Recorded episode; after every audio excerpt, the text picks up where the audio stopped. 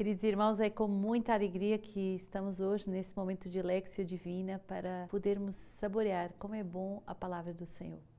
Cada dia, ao amanhecermos e sabermos que temos esse encontro marcado com o Verbo, nosso coração se enche de alegria. E quero acolher a todos os irmãos de comunidade de vida, de aliança, todos os amigos, todos os padres também. Acabei de estar com um padre muito querido do nosso coração, o padre Gevanildo, da Canção Nova, que me dizia que cada vez que pode, sempre que pode, segue esse programa da Lexia Divina. Então, uma multidão de pessoas que amigos, outros não conhecidos ainda, mas que somos unidos no mesmo amor à palavra.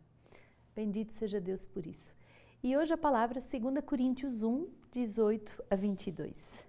Deus é testemunha fiel de que a nossa palavra, a voz é dirigida, não é sim e não Pois o Filho de Deus, o Cristo Jesus, que vos anunciamos, eu, Silvano e Timóteo, não foi sim e não, mas unicamente sim.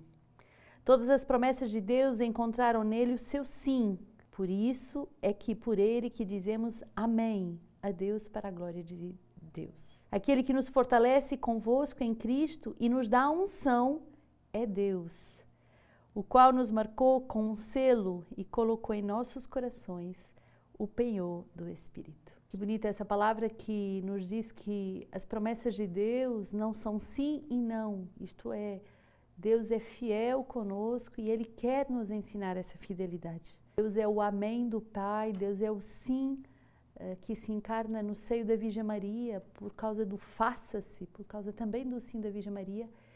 E o Verbo quer nos ensinar a termos uma vida decididamente decidida por Ele. Teresa Dávila que ensinava às suas filhas que precisamos de ter decisões tomadas decididamente e decisões claramente decididas. Nós estamos num mundo muito inconstante, muito volátil. É uma sociedade gasosa, já não é nem mais líquida, mas é gasosa e as pessoas têm comportamentos efêmeros, têm decisões efêmeras, hoje sim, amanhã não. O Senhor quer nos dar um coração fiel, um coração radical, um coração que é fiel às promessas de Deus, e que aprende com Deus o valor da palavra dada. Que o teu sim seja sim, que o teu não seja não, tudo o resto é do demônio. O Senhor, nesse dia, com essa palavra tão forte, nos, nos ensine verdadeiramente a sermos decididos e claramente decididos por Ele. Ele nos marca com um selo, Ele coloca em nossos corações o penhor do Espírito. Que bonito o Senhor estar nos. Uh, selar-nos selar com a sua presença, selar-nos com o seu amor. Que belo podermos estar com Deus, em Deus e para Deus. E o Salmo 118 hoje, teus testemunhos são maravilhas, por isso eu os guardo.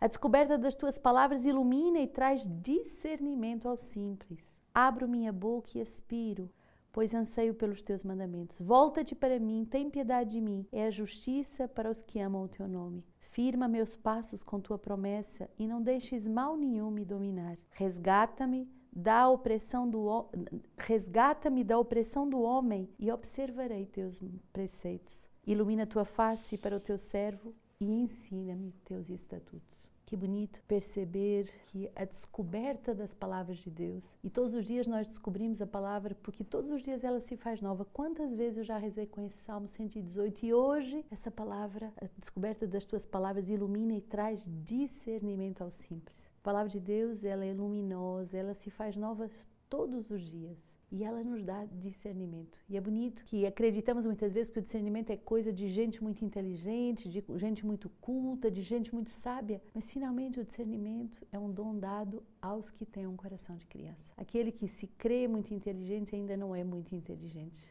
Aquele que é muito inteligente é o simples, é o puro de coração. É aquele que guarda um coração de criança.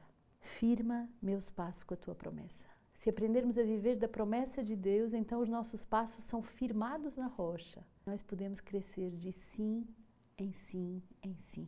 Ilumina a tua face para o teu servo e ensina-me os teus estatutos. Muito bonito percebermos a alegria de nos deixarmos iluminar pela palavra de Deus e também de aprendermos a viver pelos estatutos de Deus, pelas normas de Deus, pelas as balizas que a palavra de Deus nos dá. Aqui sim, aqui não. A gloriosa liberdade dos filhos de Deus é justamente encontrar e se reconciliar com essas balizas, com essas fronteiras, com essas margens, como a grande chance do rio. Nosso fundador muitas vezes diz isso: as margens são a grande chance do rio, porque se não tivesse margem seria um grande pântano, lugar de morte.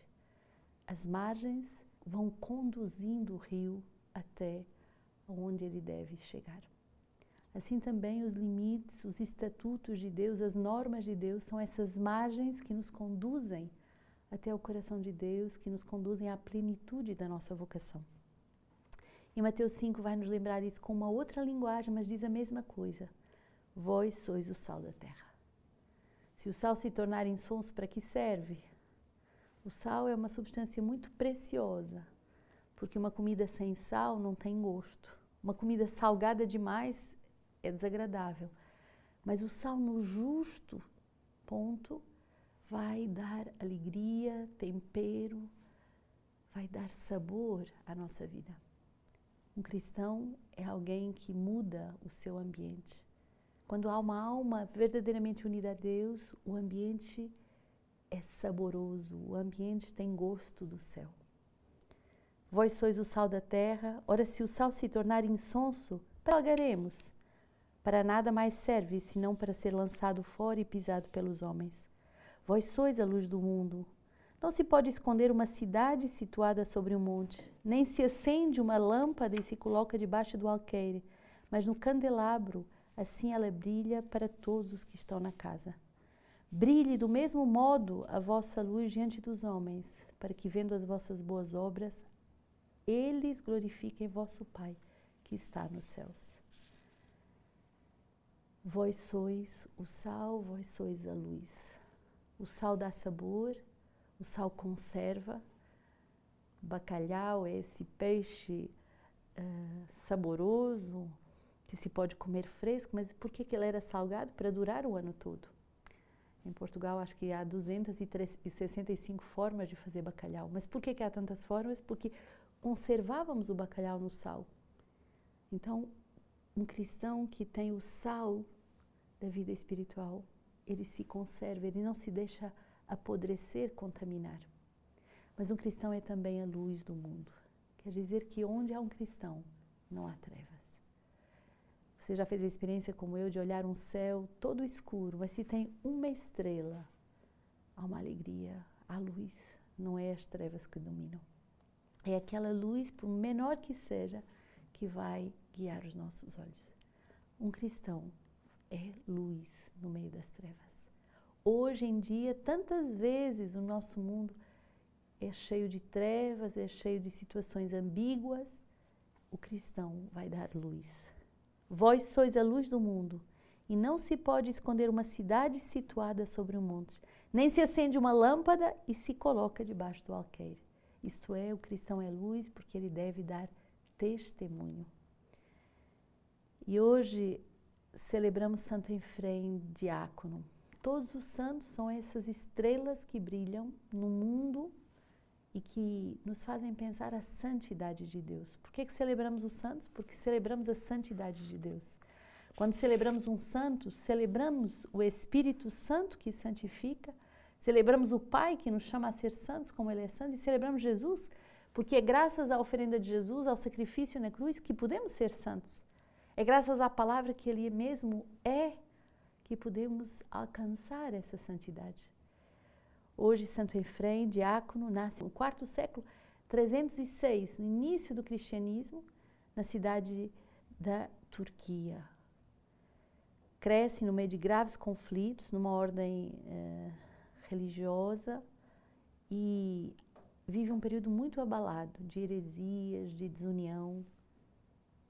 Mas tudo isso só fez aumentar a sua fé. É engraçado que às vezes, quando tudo à nossa volta é trevas, quando tudo à nossa volta é difícil, as verdadeiras vocações se solidificam. É impressionante. E às vezes, quando tudo é fácil, a coisa não, não, não, não tem tanta solidez. Foi o caso de Santa Efrem. Tudo à volta dele era difícil. Calúnias, divisões, heresias.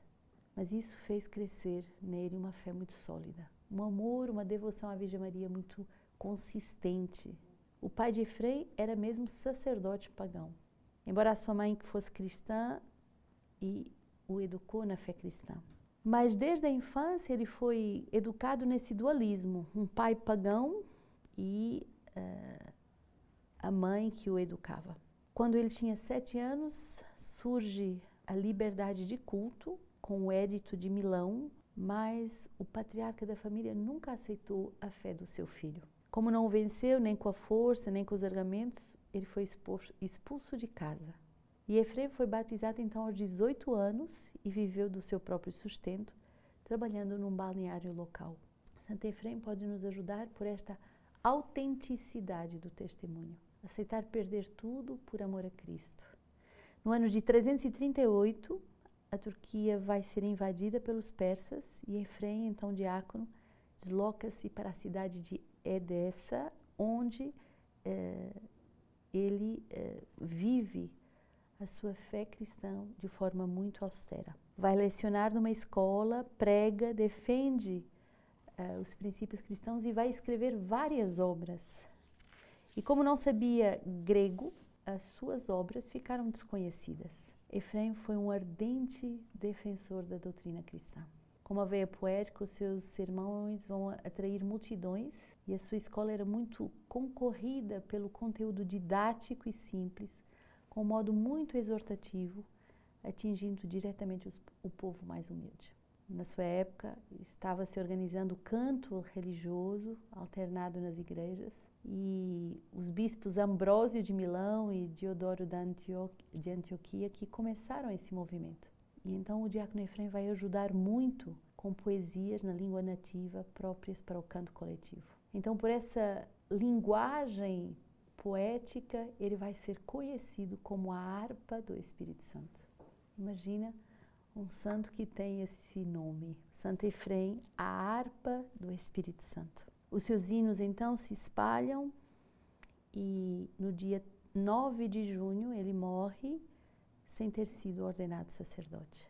E desde o dia em que faleceu, é considerado venerado santo tanto pelos católicos do Oriente como os católicos do Ocidente o Papa Bento XV vai declará-lo doutor da Igreja em 1920. Então, um diácono que pode rezar e ser, ser exemplo para todos os nossos diáconos, permanentes ou transitórios, mas que tem um papel muito importante, ser harpa do Espírito Santo. Também nós devemos nos deixar uh, conduzir pelo Espírito Santo e vocês sabem que uma harpa é um instrumento muito fino, muito nobre, as cordas são muito delicadas e é um instrumento grande que vai desposar todo o corpo, como se tivéssemos que casar com a harpa e vai dar um som celestial, lindo, lindo, lindo.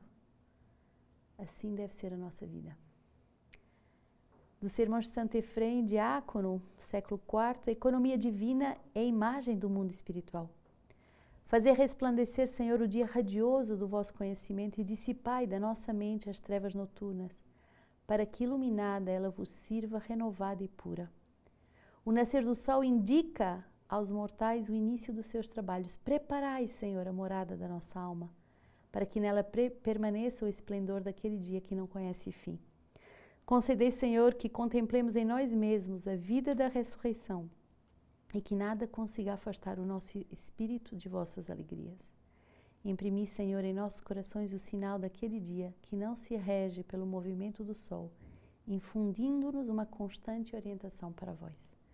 Diariamente vos abraçamos nos sacramentos e vos recebemos em nosso corpo.